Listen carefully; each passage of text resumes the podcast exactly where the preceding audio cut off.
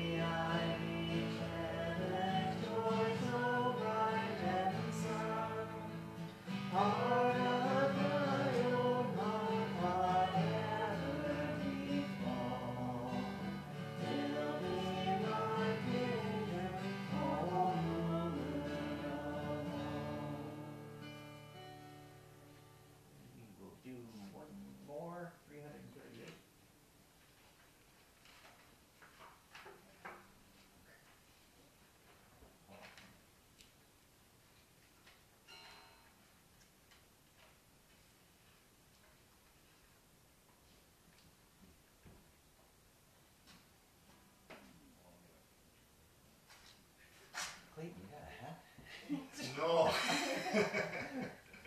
Sunglasses button.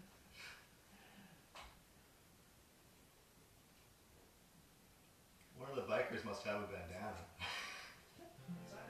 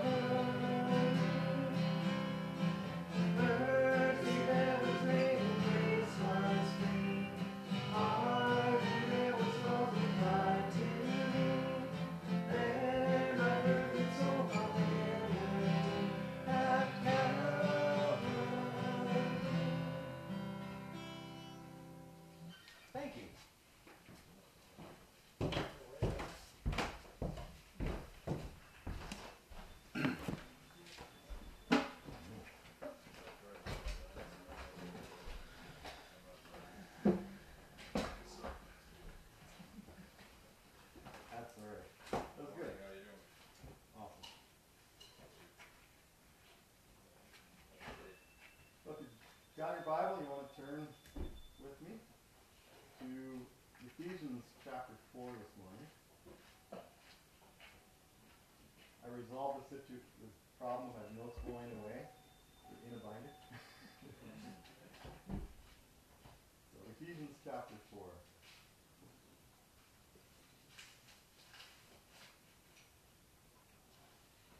We're going to start in Ephesians chapter four and starting in verse twenty-two and to the end of the chapter. It says, "That ye be put off concerning the former conversation, the old man, which is corrupt, according to deceitful lusts, and be renewed in the spirit of your mind, that ye put on the new man, which after God is created in righteousness and true holiness. Wherefore, putting away lying, speak every man truth with his neighbor, for we are members one of another. Be ye angry, and sin not. Let not the sun go down upon your wrath. Neither give place to the devil. Let him that stole steal no more, but rather let him labor, working with his hands the thing which is good, that he may have to give to him that giveth. Let no corrupt communication proceed out of your mouth, but that which is good to the use of edifying, that it may minister grace to, unto the hearers. And grieve not the Holy Spirit of God, whereby ye are sealed unto the day of redemption. Let all bitterness and wrath and anger and clamor and evil speaking be put away from you, with all malice. And be ye kind one to another, tender-hearted, forgiving one another, even as God, for Christ's sake, hath forgiven you." Let's stop with prayer. Heavenly Father, again, thank you for your word, and thank you for the truth that's contained in it, Lord, and uh, the guidance that it provides for us um, as we struggle to learn and to grow closer to you and walk our lives according to how you would have us do that, Lord. So we just pray that you would guide us as we think through this thing this morning, uh, help us to understand you and your will for us better through this time, Lord. Help us to draw closer to you.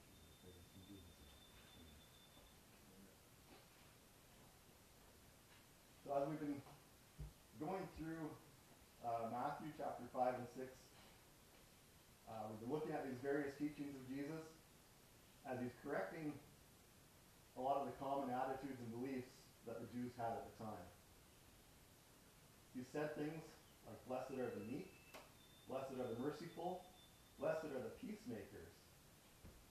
He even said, "Blessed are you when you're persecuted and hated for his sake." He also went on to tell us to turn the other cheek when someone slaps us in the face. Uh, it says to love our enemies and to bless them that curse us. Then last week, as we went through the Lord's Prayer, he concludes that emphasizing the need for us to forgive those that trespass or sin against us. The end verse in this passage that we read in Ephesians says, "Forgiving one another, even as God, for Christ's sake, hath forgiven you." He's repeating that same need to forgive others. He also, this passage in Ephesians is, is really a, a passage, and it's only a, a portion of the, the whole section that we read, but this is guiding us in that Christian living, that attitude and the way that we should interact with others, um, just the way we should live as a Christian, the way that we can be an example to the world in the way that we live. He says, "Be angry and sin not." He says, "Let him that, that stole steal no more." He says, "Let no corrupt communication proceed from your mouth. Let all bitterness and wrath and anger be put away from you." These are things that we struggle with as people. Um, we have a hard time putting away corrupt communication. We have a hard time putting away the sin that was so easy for us in our past life. And we need to do that. And so there's a lot of guidance in that. And that's where Jesus was working through in, in Matthew with those things that people were doing wrong, the, the parts of the law that they were taking out of context or, or weren't taking far enough, and they were just misusing the law to excuse their own behavior. And Jesus is trying to get rid of those things. Verse thirty-two here starts by saying, "Be kind one to another, tender-hearted, forgiving one another." This paints a, a picture of a very kind, gentle, compassionate, loving person that's expected to forgive the wrongs that others do upon them. That's the picture of a Christian that's we see getting that picture being painted in Matthew with Jesus' teaching, and that's what we see here as Paul's teaching in Ephesians as well.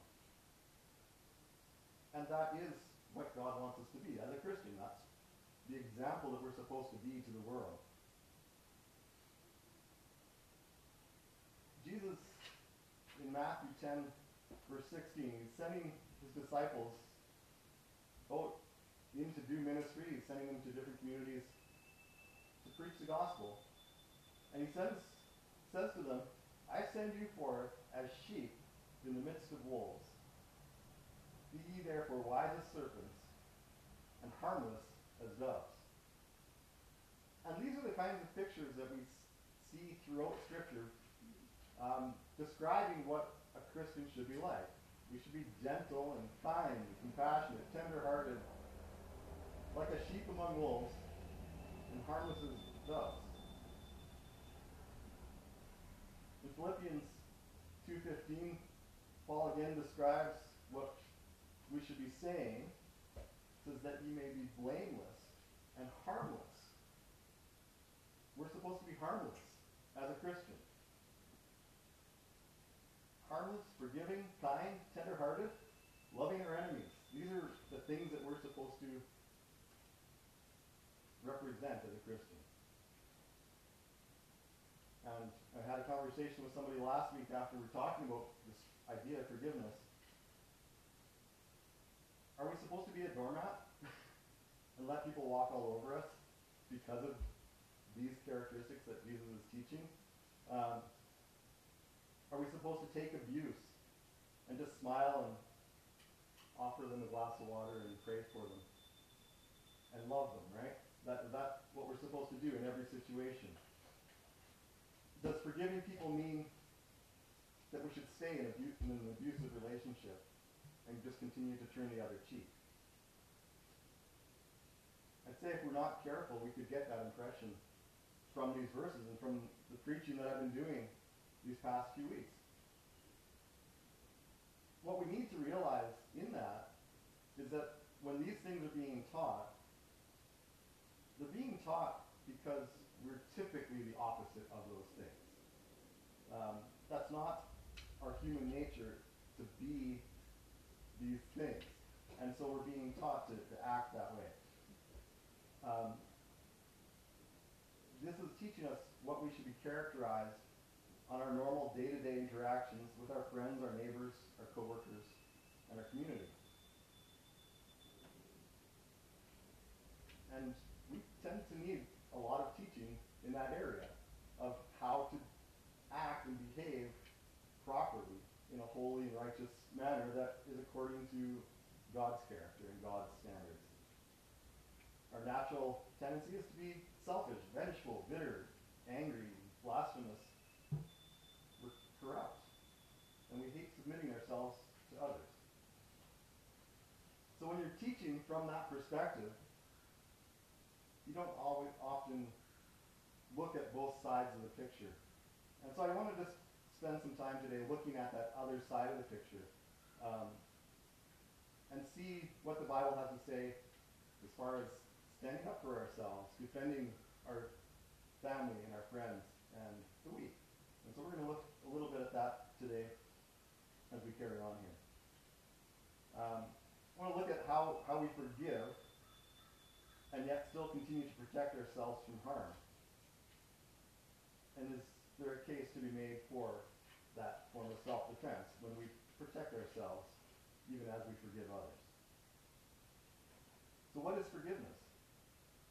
Forgiveness, there's many possible definitions. I looked up a couple, and here's one that I found. It says, it's a conscious, deliberate decision to release feelings of resentment or vengeance toward the person or group who has harmed you, regardless of whether they actually deserve your forgiveness. If you think about that from our salvation perspective, when God's forgiving us, do we ever deserve his forgiveness? And I'll answer that for you. No, we don't. Um, we don't deserve forgiveness, but God offers it freely. And that is how we're supposed to do as well. And when you look at the definition, it's a conscious, deliberate decision to release feelings of resentment or vengeance toward the person or group who has harmed you. That is what forgiveness is, and that's what we're supposed to offer, regardless of whether people are asking for it or whether they deserve it.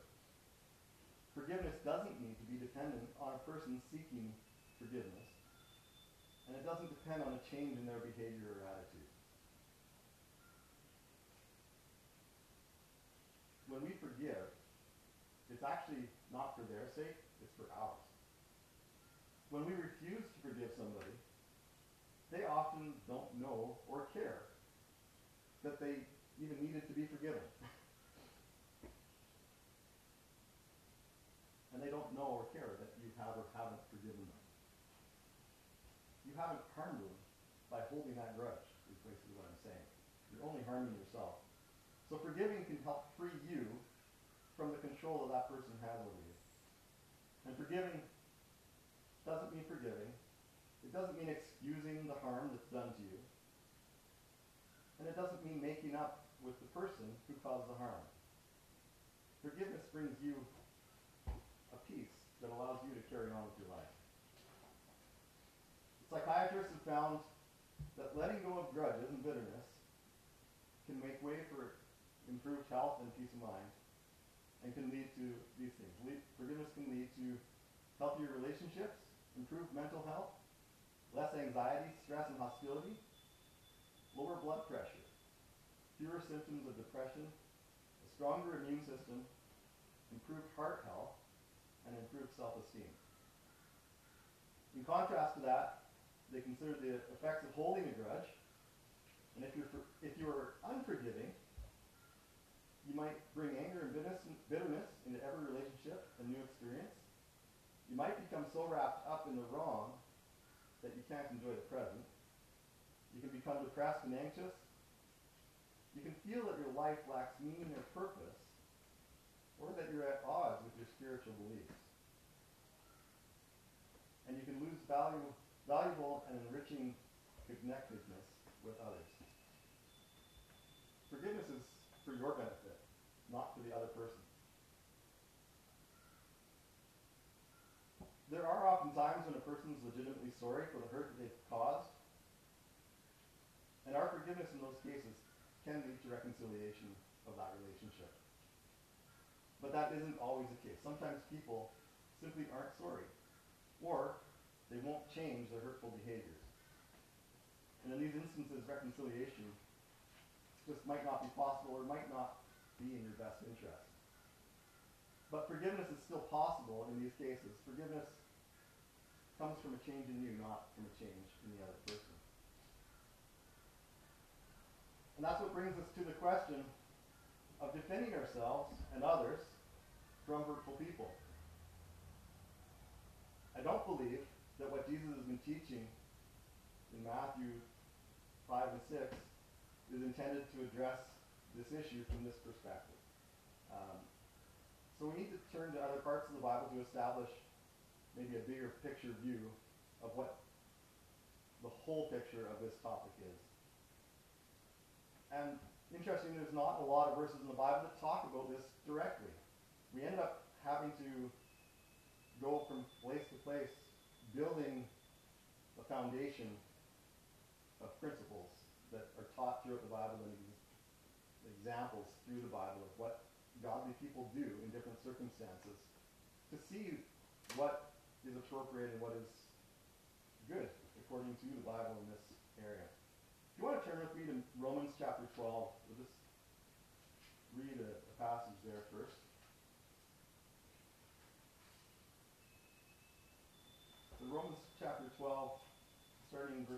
seventeen. Again, I'll read to the end of the chapter. It says, "Recompense no man evil for evil. Provide things honest in the sight of all men. If it be possible, as much as lieth in you, live peaceably with all men. Dearly beloved, avenge not yourselves, but rather give place unto wrath. For it is written, Vengeance is mine, I will repay, saith the Lord. Therefore, if thy enemy hunger, feed him. If he thirst, give him drink. For in so doing thou shalt heap coals of fire on his head. Be not overcome of evil, but overcome evil with good." Obviously, this passage affirms what Jesus is teaching in Matthew five and six. It affirms what we read in Ephesians chapter four. But I see in verse eighteen, it does give us a little hint that there's an exception here. It says, "If it be possible, as much as lieth in you, live peaceably with all men." Which also indicates that the opposite is true, is that it's not always possible to live peaceably with all men. And so there comes a time when peace isn't possible and there are other avenues that we're going to have to take.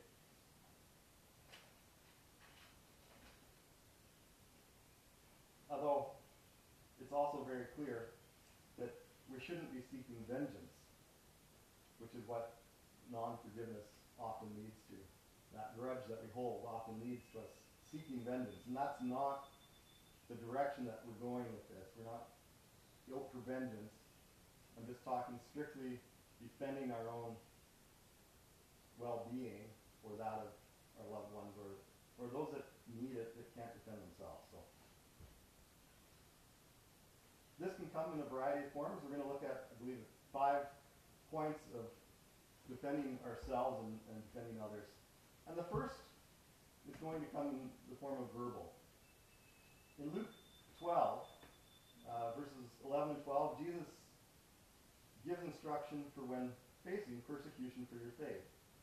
He says, "And when they bring you unto the synagogues and unto the magistrates and powers, take you no thought how or what you shall answer or what you shall say.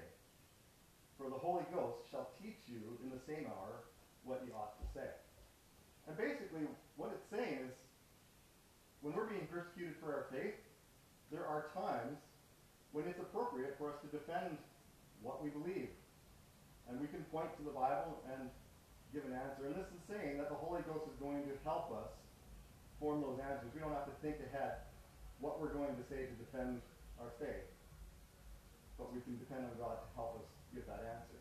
And so there is times when we can defend ourselves, defend those who are making accusations against us. We can stand up for ourselves, just verbally, and answer them according to why I believe this book, why I won't do or won't submit to what you're saying I should do. In the book of Acts, there's numerous examples. Um, both Acts twenty-two and Acts twenty-four, Uh, we see Paul presenting a verbal defense in front of those that are accusing him. In chapter twenty-two, verse one, he says, "Hear ye my defense, which I make unto you." And then this has got this lengthy um, record of, of what he said. And he points out the Bible and the history and all these different things to defend why he preaches what he preaches. And people listen. So it's appropriate for us to open our mouth and argue, defend ourselves verbally against the accusations that people have against us. The second way that we can defend ourselves, um, it's funny, I watched a, a YouTube video where a guy asked, this military guy gives him this scenario of all these, you know, you're under attack in, in some riot situation or whatever. How are you going to fight this, your way out of the situation? And his answer was, I would never be in that situation. I'm not going to put myself in harm's way like that. He would have known the danger way ahead of time and got himself out of that situation. And so that's his answer. It's not, I'm not going to fight my way out of this technique or that. It's like, I'm not going to be there. Um, Jesus got himself into some of those kinds of situations, though. Uh, John chapter eight and chapter ten both, we see accounts of Jesus being in a situation where the crowd's so angry at him that they're ready to pick up stones and stone him to death. And in both cases, the Bible basically just says he hid himself and he walked out of the room or walked away from the crowd. But that's an example to us of, we maybe can't do it quite the way Jesus did, but walk away. Get yourself out of harm's way physically. Instead of, you know, if, if that's an option for us, maybe we should just leave the harmful situation. Then in Second Corinthians chapter eleven, um, toward the end of the chapter, Paul is telling a story to the Corinthian church of when he was in Damascus. The governor of the city was sending soldiers to hunt him down because he hated him so much. And he escaped by getting let down in a basket out of a window at the city wall. It's okay to run and hide if that's what it takes to escape harm from people. That's a form of self-defense. And so we have these examples of Jesus and others just giving themselves out of harm's way. And there's often times in our lives where we needlessly endure hardship when we could simply choose to remove ourselves from the situation. And what stood in my mind throughout during this entire thing was abusive relationships where a woman is with a man and he's abusing her. And often the answer to the entire situation is, you need to leave. Um,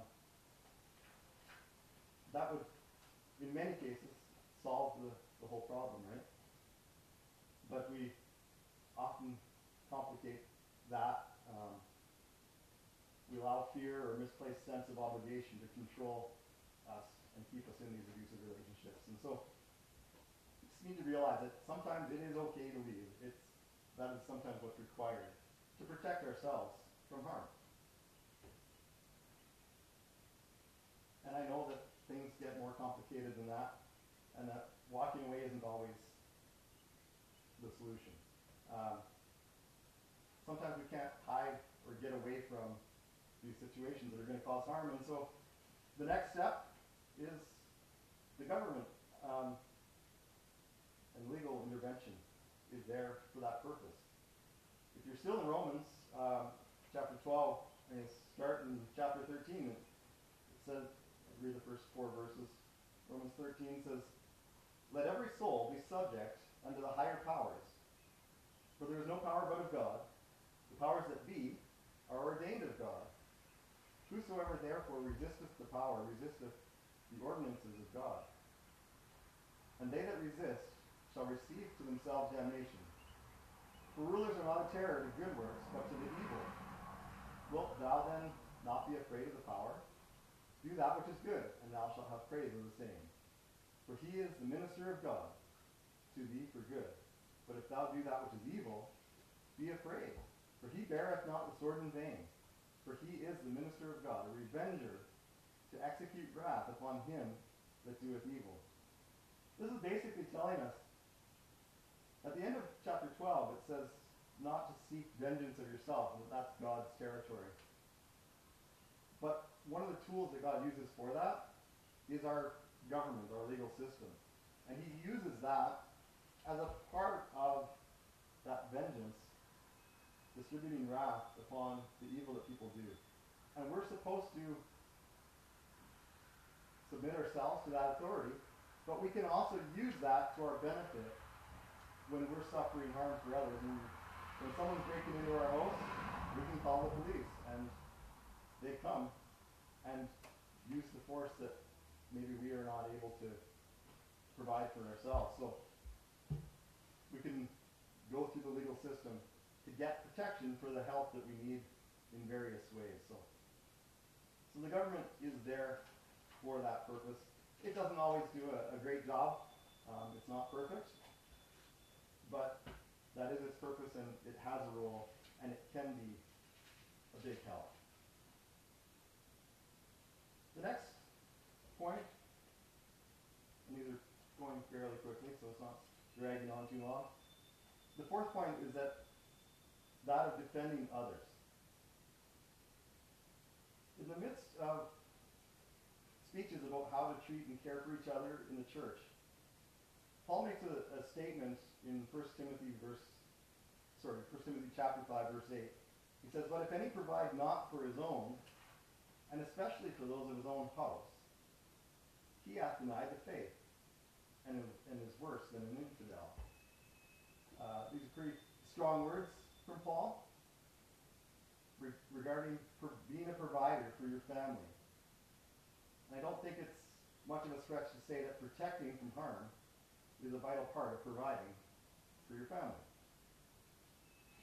I would think Paul didn't need to elaborate on this because it was understood to be a part and parcel together of that same, same package. Providing and protection go hand in hand. But maybe we want a little more to go on. Proverbs chapter thirty-one, verse eight says, "Open thy mouth for the dumb." Verse nine carries on and says, "Judge righteously and plead the cause of the poor and the needy." This principle of caring for the poor, the fatherless, and the widow, those that can't take care of themselves, is well established right throughout the Bible. And I like how this is very specific. It says, "Open your mouth and plead the cause." We're supposed to stand up for people. And so, not just verbally standing up for ourselves when we're accused, but we can step in and defend others when people are being persecuted wrongly. And we see a lot of that going on in the world, and we see a lot of the church standing up and doing that exact thing, which is good. Psalm chapter eighty-two, verses three and four says, Defend the, defend the poor and, and fatherless. Do justice to the afflicted and needy. Deliver the poor and the needy. Rid them out of the hand of the wicked. So now we've gone beyond just lifting up our voice and verbally defending the poor and the needy. It says, deliver them out of the hand of the wicked. And obviously sometimes, maybe most often, delivering out of the hand of the wicked is going to require some form of physical force. And that's what God's telling his people to do for those people that are in those situations. And so how far do we go in that physical force? Do we arm ourselves and go to the extent of even using lethal force to defend? In Jesus' teaching, he often used real-world examples to teach a lesson or establish whatever principle he was trying to get across at the time. In Luke eleven, and again in Mark chapter twelve, he uses an example of a man protecting his own home. Luke eleven, verse twenty-one says, When a strong man, armed, keepeth his palace, his goods are in peace. That's a man arming himself to protect his own home.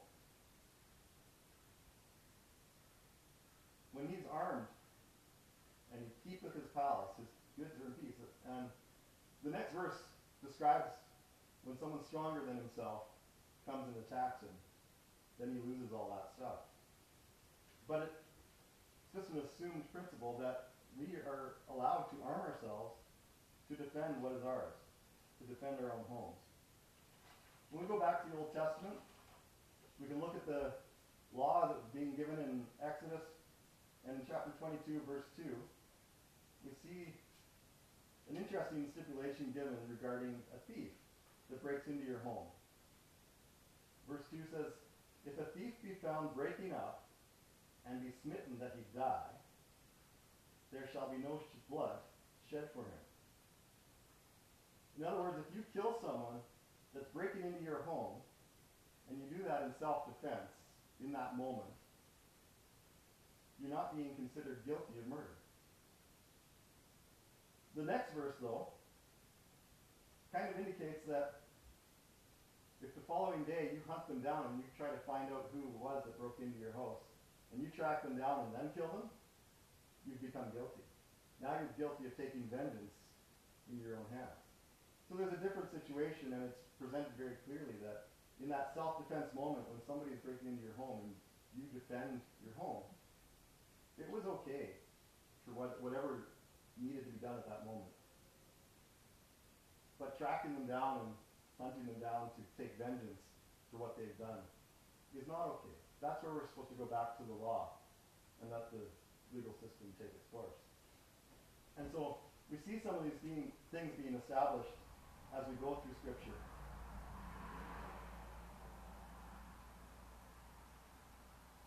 Sometimes our country's laws don't necessarily agree with what the Bible says. Um, I'm not sure to what extent we're legally allowed to defend our homes in Canada.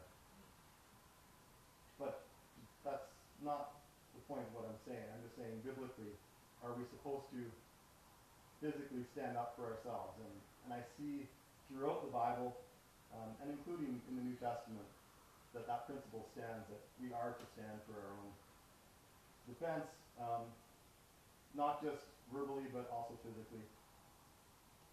When we look at um, the book of Luke, uh, as we're closing out at the Last Supper, you know, in chapter twenty-two, verse thirty-six, Jesus tells his disciples that they need a sword, and if they don't have one, go sell your coat and buy a sword.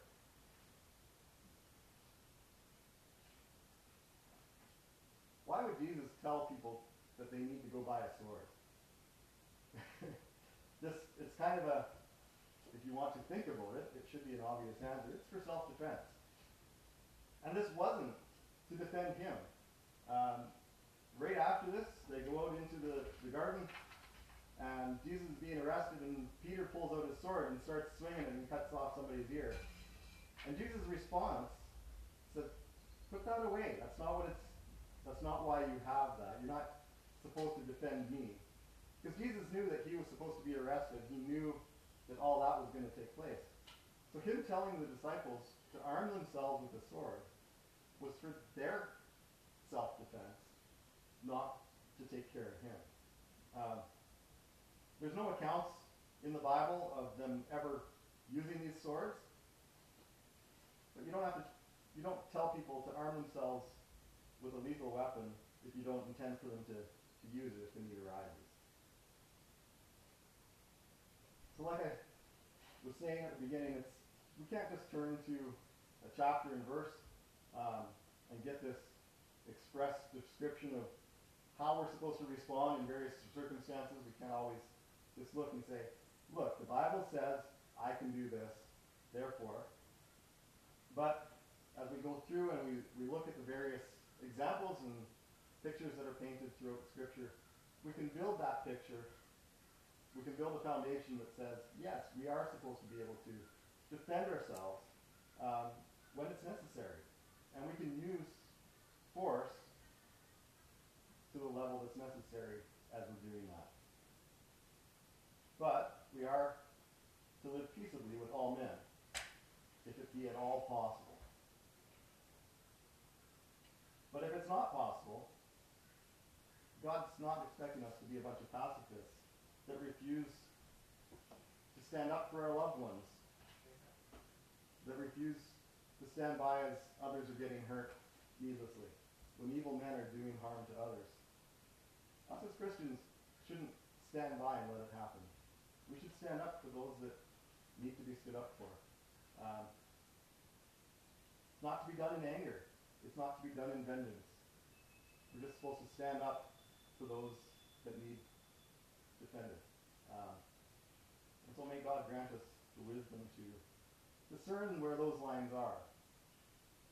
But I just feel like sometimes Christians, uh, through all the teaching of this gentleness, the kindness, and the loving your enemies, we get the impression that we can't even stand up for ourselves or for our families. And that's really not true, and it's not the point of, of that teaching. Those, those teachings are to guide us in our day-to-day, how we act in our community, our, how we're defined from our day-to-day life. It's not that we can't respond when needed in a more violent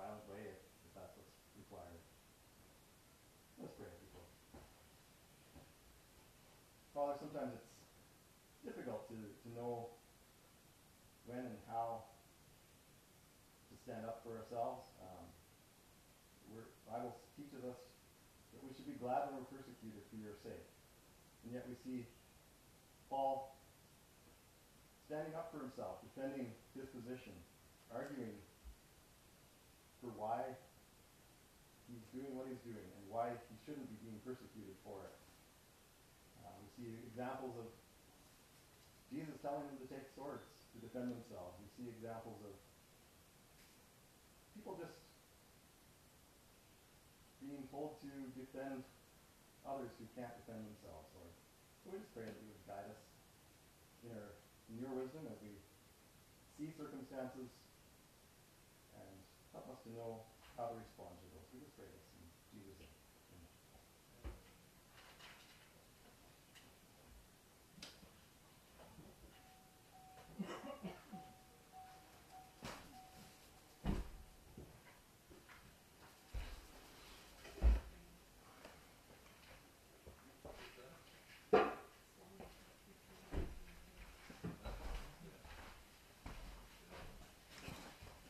It is hot standing out there. Pardon? It is hot standing out there.